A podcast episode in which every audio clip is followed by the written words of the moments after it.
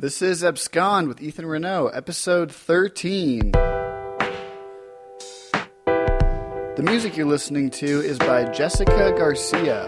You can check out her website at jessicajohnsongarcia.com. That's jessicajohnsongarcia.com. In the darkest night,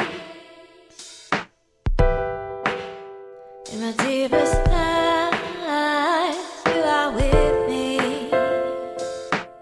Today's episode is just me. I am in my house and uh, sitting here. And this is actually the last episode I will ever make in this house. It's kind of sad. My roommate, roommate Rob, from the previous episode, he and I have been here for a year and a half, roughly, and I have to move out on Tuesday. I'm recording this right now. Uh, what day is it? I'm recording this on a Friday, and uh, we have to be completely out of here by Tuesday. So already, most of the walls are barren. All my books and everything have been moved out of here. DVDs, decorations. We're really on the way out. We put everything for sale on Craigslist, but most likely we'll just end up throwing everything on the sidewalk with a free sign on it. And it's kind of sad moving from a place that you've loved, but you're getting kicked out of because the landlords are going to tear it down to the ground. Yeah, so I, I didn't really have much of a topic theme for this episode, just a couple random bits of things I'm going to throw together and um, have an episode that's hopefully listened toable. Just so you know, I have an idea for a future episode because I have a couple friends who waited uh, a long time to get married. Um, my friend Tim was married when he was 32, 31, 30. He was definitely in his 30s. It was one of those, maybe 34. No, I don't know. But he waited a long time to get married, and um, he and his wife are are awesome. They're super great. Tim did a lot of amazing things with his life prior to getting married, and now he lives uh, here in Colorado in the suburbs. So I want to talk to him about waiting to get married, getting married late, and either in that same episode with Tim or in a different episode, just individually, I want to interview one of my friends who got married really young and just kind of see the differences, the contrasts, the pros, cons, benefits, and struggles on each side. I just thought that'd be an interesting topic. Um, today, uh, I'm going to start off with a uh, an email I got from a listener, and this is from a woman named Christine. She writes, This is in reference to episode 12. From personal experience, being a woman and all, women are hungry for intimacy and connection. When they think they found it, they jump head first, not knowing where they'll land, and usually get hurt along the way. Raises hand in parentheses. They care about attraction, but men and women's brains are wired differently. Thank God. So it's not as important to a woman as it is to a man. Not sure if men do this, but I grew up writing down a list of non negotiables when it comes to my future husband, and him having a six pack isn't on that list. Ha! I mean, attraction is obviously part of a relationship, but I think most women crave a man who will protect them, care for them, be bold enough to be the man of the house, and, in my case, a man who loves Jesus enough to where I can fully submit to him as Christ called us to do. Anyway, with all that being said, I think it's harder for a woman, godly or not, to online date because she only has a picture to go off of. There is no way to measure the man's character by a picture and a short blurb on who he is. I'm not against online dating, but I find it much easier to accidentally run into someone in a coffee shop rather than through a screen. Good luck on your search, and may God continue to use, your, use you further in His kingdom. Thanks so much for writing in, Christine. Thanks for listening and taking the time to write all that out. So, if you didn't listen to episode 12, what she was referring to was this episode I did a couple weeks ago with my friend Nate. Uh, he's a youth pastor, just like I am, uh, here in Denver, Colorado.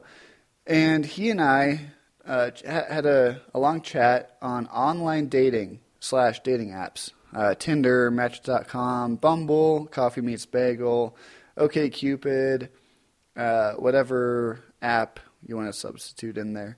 He and I talked for a while about that And um, at one point, what Christine was referring to is one point where Nate and I mentioned that women and men approach relationships differently in general, uh, which is a good thing. Uh, and um, specifically, what we were talking about is how women are sometimes quicker to commit at an emotional level to a relationship.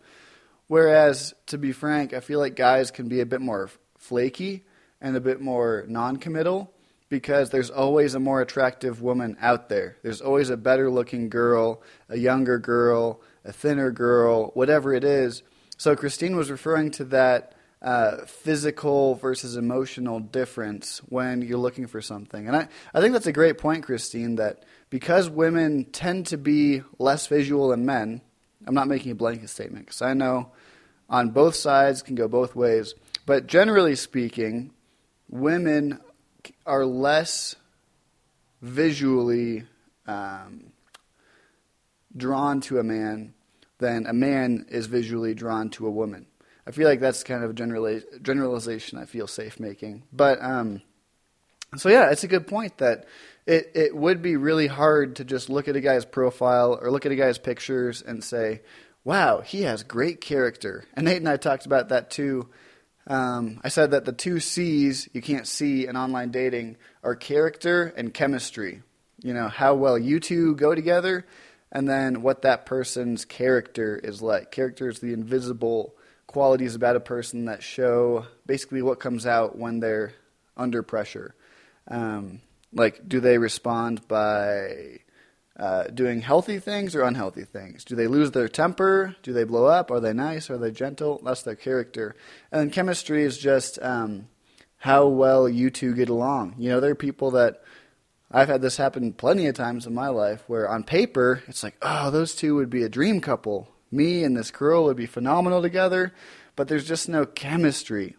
And chemistry is just really, uh, for me, that's really what everything comes down to. Um, this girl could be beautiful, she could be intelligent, she could even be funny, she could be all these things, but if there's that that if there's not that invisible, unspoken, undescribable quality called chemistry, then the relationship will just not work. And uh, so those are the two things you can't see online. So thanks again, Christine. Everybody else, feel free to write in on all these episodes. I know that online dating is one of our more interesting topics we've covered so far.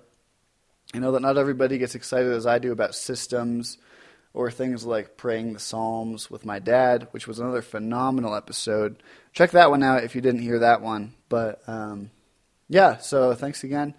And now I'm going to move into something I'm going to do occasionally, which is to talk about media I've been taking in lately. Um, that was actually something someone else asked me about. They said, It seems like you watch a good amount of movies and listen to music and stay relatively up to date on pop culture, or whatever kind of culture you want to call it. So I'm going to do this, this uh, segment, I guess you could say, where I kind of talk about some of the media I've been taking in.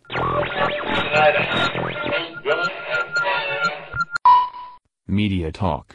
So the other week, probably two weeks ago, I watched this film called Maudie, M A U D I E, and I was really blown away by it. I didn't know what to expect. It got high ratings on Rotten Tomatoes, and that's what I usually trust. And so I got really excited to check it out. It has Sally Hawkins and Ethan Hawke, which I thought was funny. It had the two Hawke last names. Um, so anyway, I watched this film, and immediately after, I just sat down, pulled out my microphone, and recorded a three-minute uh, blurb on what I was feeling immediately after watching this film. So um, here's that clip. So I just finished watching this film called Maudie. It stars Sally Hawkins and Ethan Hawke.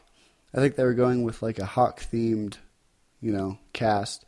And um, I was really, really blown away by it because by the cover and by the reviews, they say it's a sweet, lighthearted film in which these two people meet and fall in love. So I'm thinking, oh, okay, so it's going to be a cute love story. I'm in the mood for a cute love story tonight because I don't know. I had the house to myself and I was like, all right, I could go for this. So I turned it on and one, the cinematography of this film is absolutely beautiful. It's shot in Nova Scotia, and it's based on the true story of this this woman named Maud Lewis. She was a painter, and I looked up some of her paintings, and they're like fauvish. If you're familiar with the fauves, it's uh, a term that means wild animals. Matisse was the most famous fauvist and founder of the fauvist movement. Um, he was a student of I forget that guy's name, but basically they were rebels. Anyway, the idea behind her artwork, Maud Lewis's artwork, is a life without shadows. Sorry, a world without shadows, and her painting is just bright and colorful. And it, like on one hand, it could be something a sixth grader did. On the other hand, it's just this really, really sweet, beautiful way of looking at the world. So, so Maud Lewis in the film and in real life was born with birth defects, and that was probably my favorite line in the movie. Someone says, "What's wrong with you?" and she says, "Just born funny." And I was like, "Ah, that's I don't know." She her character is the sweetest, and I really don't want to give too much away. I went in completely blind, didn't even watch a trailer for this film before I saw it, but she's she's she has birth defects, or in her words, she's born funny, and um, she just meets and falls in love with this man named Everett Lewis, and uh, I don't want to give too much away. It almost brought me to tears at the end, though. I will tell you that it was so so sweet, so beautifully shot, very realistic, yet, uh, man, I don't even. I want to talk about it, but I also don't want to give too much away because it's just beautiful, and I really think you should see it for yourselves. It's a movie that I hadn't heard of, therefore you probably haven't heard of it, but I'm not sure if it's on Netflix or Redbox or anything like that. But definitely worth a watch. Um, check it out and let me know what you think, and then we can talk about it. Uh, that'd be super cool. All right, so check out Maudie, starring Ethan Hawke and Sally Hawkins. Yeah, so I do highly recommend Maudie. Check it out if you haven't. And then a couple nights ago, um, I was with a friend and we watched this film called Only the Brave. And ini- like when I hear a title like that, something inside of me goes, eh, you know, because it's so generic sounding. And you're like, come up with a more original title than something just like Only the Brave. You know, like it, it could literally be about anything. Like anything. But that's just my personal opinion. Uh, we watched the film again because I saw that it had good reviews. I think it was like 88% on Rotten Tomatoes. And it's about these firefighters in California, and they call themselves the Hot Shots because they go into forest fires, wildfires in the mountains or wherever. And um, I actually learned a lot by watching this film about how they control fires, how they're able to prevent them from spreading, um, things that they do, and really the risks they take. Um, and this was again, this was a really great film.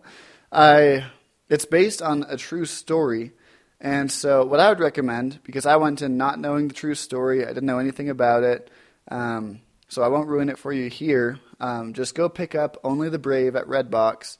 Um, really, really well acted by two actors I really respect, Miles Teller and Josh Brolin. They're really, really phenomenal actors. Um, and Jennifer Connelly is also in it, and she is just to die for. And so, check out that film. Um, yeah, I don't want to give too much away. I'm trying to weigh what I can give away. Really, it just uh, it's one of those films that because it's based on a true story, a lot of it is just meant to honor and um, yeah, just honor the people who who it's about. These firefighters who were, were brave, they were always risking their lives putting out these fires to prevent the spread, like to hitting people's homes and and so on. And uh, great film. Check out Only the Brave. It's on Redbox. I don't know if it's streaming online anywhere, but um, yeah. So that's my media recommendations for this week.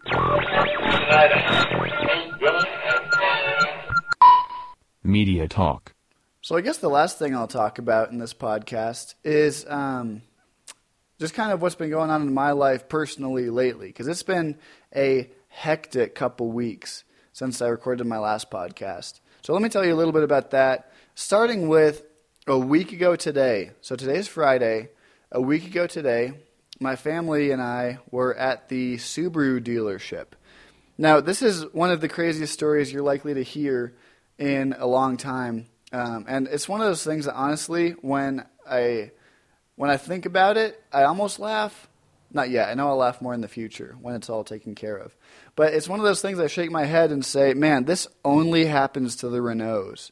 Like we, I don't know. So anyway, let me just tell you this story. We're at the Subaru dealership, and uh, it's my brother, myself, and my two parents. And um, my brother's getting ready to buy a brand new Subaru, 2018 Subaru Forester, beautiful car, not a mark on it, you know, just brand new, hot off the lot. And so we spend, I think it was roughly five hours at this dealership, waiting for all the papers to get signed, waiting for everything to be taken care of. And my brother drives away, drives off the lot in this brand new Subaru, and we all go to get dinner together. So he takes his car. Um, I rode with my parents. We go to dinner together and then go our separate ways. My brother goes home. He lives in Denver. I live in Denver. Um, but actually, that night, I decided to, sl- to spend the night at my parents' house because I had something I had to be up early for over by where they are. So, um, so my brother has owned this car for 10 hours, give or take, and he's put about 15 miles on the car. So, brand new 2018 Subaru Forester, 15 miles on it, and he's owned it for 10 hours. And I wake up on Saturday morning to my mother coming into my room, sitting on my bed, and saying, Ethan, I have some sad news. And I'm like, uh, just tell me later, I have to keep sleeping. And she's like, uh, Ethan, you have to wake up and hear this. And I was like, uh oh. And uh, started to get a little worried. And then I knew that it wasn't like a death or anything because my dad was downstairs singing or something. But she she opens up her phone and starts scrolling through some things and showing me some things. And she's like, "So last night, or early early this morning, at like 3 a.m., your brother wakes up to this." And my mom sends or she she turns her phone toward me and shows me this video and it looks just like a wildfire, a raging wildfire. And I was like, "What?" And so let me play. You can you can probably hear the audio. Hopefully, um, I'm going to hold my phone up to the microphone. But this is the the audio to the video she was showing me.